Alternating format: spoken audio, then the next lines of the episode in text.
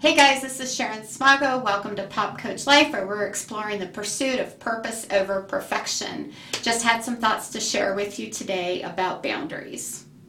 So, what has been hitting my radar um, with a recent conversation with a friend is struggling with their boundaries in like kind of the workspace and the balance of personal professional um, and i keep wanting to say to her begin as you mean to go on.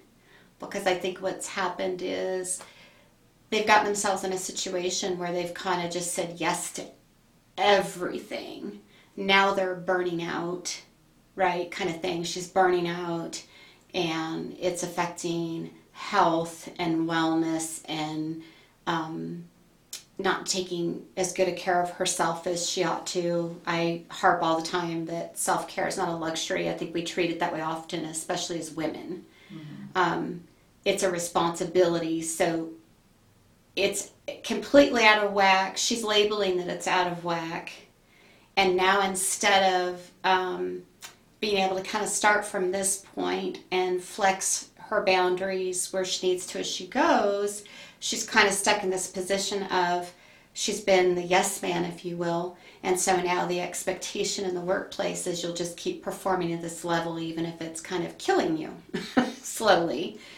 And I think a lot of us, I know I was given very bad advice, what I consider bad advice years ago, starting my career, which was say yes to everything you can, because then the assumption is then when you say a no, they'll know you really mean it. And I played that out in my life, and what I discovered was they just resented my no. I, so I could have given, you know, 55 yeses, one no, and now um, I have kind of, I'm not the golden girl anymore because I said no. Um, and what I took out of that, the learning is, I think it's a lot more important to, I call it, um, it's one of my mantras, begin as you mean to go on. And even in my business privately for myself, that is still my true north, if you will. Begin as you mean to go on because I'm much more interested in sustainability and longevity. So, sustainability over time to me is this idea of longevity professionally. I don't want to lose my passion, my energy. Um, I don't want to, uh, you know, be this quick burst of light that then fizzles out and doesn't have the joy and the passion and the excitement because I think I need that joy and passion to drive what I do. And so, how do I contain that in a way that protects that passion and that energy? What are the boundaries around that? So, I'm a huge fan of boundaries to the point where I've been given books on it as jokes by interns and friends, which I think is just fabulous. They think it's a joke, I think it's fabulous. So, it's kind of funny. But I like this idea of begin as you mean to go on because what is sustainable?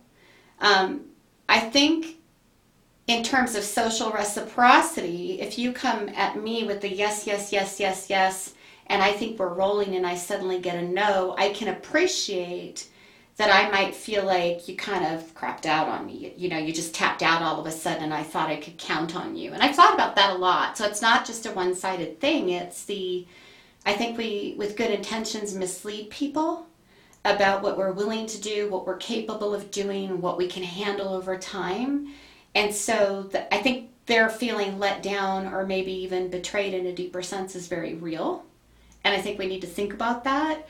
But what if we came into each endeavor, um, each employer, each professional relationship with this idea of the sustain- sustainability over time, the longevity piece? Would I then stop and think about can I really do 50 to 60 hour weeks in perpetuity in the name of service or pleasing a boss or feeling good about myself? Or do I need to be willing to say that's my limit? I used to have to go up every month in leadership. I would travel four and a half hours, spend the night, get up the next day, and we would all have to sit through probably a solid eight to 10 hours of training with a break for lunch. And that's a lot of information. And I understood from a monetary perspective why they did that. But what crystallize, is crystallized in my head is in one of those where my boss specifically asked me to answer a question. It's about two o'clock in the afternoon. Sharon, what do you think? Well, Sharon didn't think at all because Sharon didn't even know what the question was. because I was tapped out. I was way past my, you know, what's the normal normal adult attention span? I think is something like 20 minutes. And we're at hour eight. Sharon, what do you think? And I remember looking at her, and the whole room is looking at me, and I freeze, and I just said, Boss, I'm sorry, I don't even know what you asked me because my brain was full about two hours ago. And the whole room's laughing. And I wasn't trying to be funny, I was labeling something like really real for me. Like, you can, I'm going to be respectful. You can make me sit here for another three hours. I'm going to respect that you have authority in my life. But you blew past my boundary probably four hours ago right? And finding a way to label that. So it's things like that. And what's sustainable? Can I, so if I say, I want to do this job, I want to, I want to walk in at eight o'clock and put my guts into it until I'm done at five o'clock with an hour lunch break I want to have a boundary that can be respected by my coworkers or whoever that allows me to feel the freedom to pour myself into it while I'm there.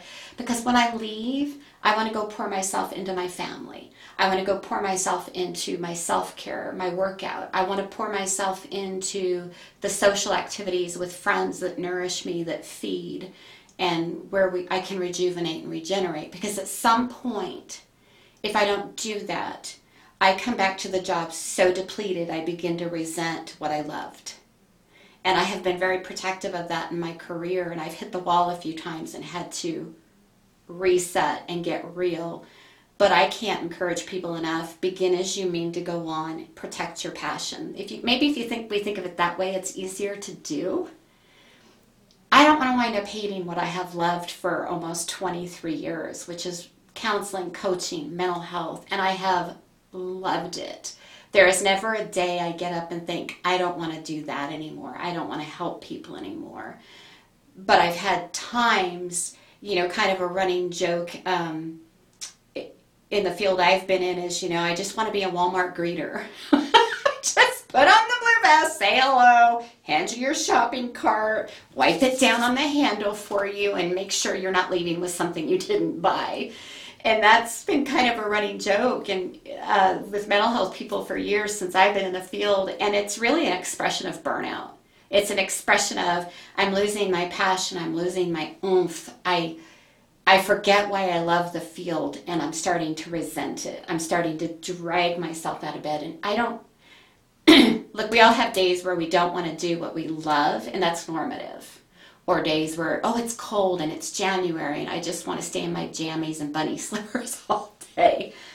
And I have those mornings too, but once I come in and I get to going on what I'm doing or even recording like this right now, there's something that kicks in for me and I get past the nerves or if I'm tired or I'd rather stay home in my bunny slippers and I'm excited and I love it.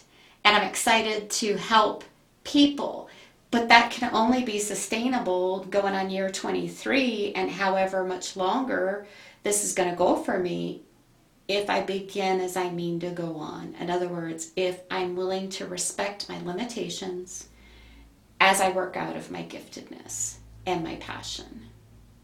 Thanks for listening. I love you guys. I hope this helps. Take care and have a great day.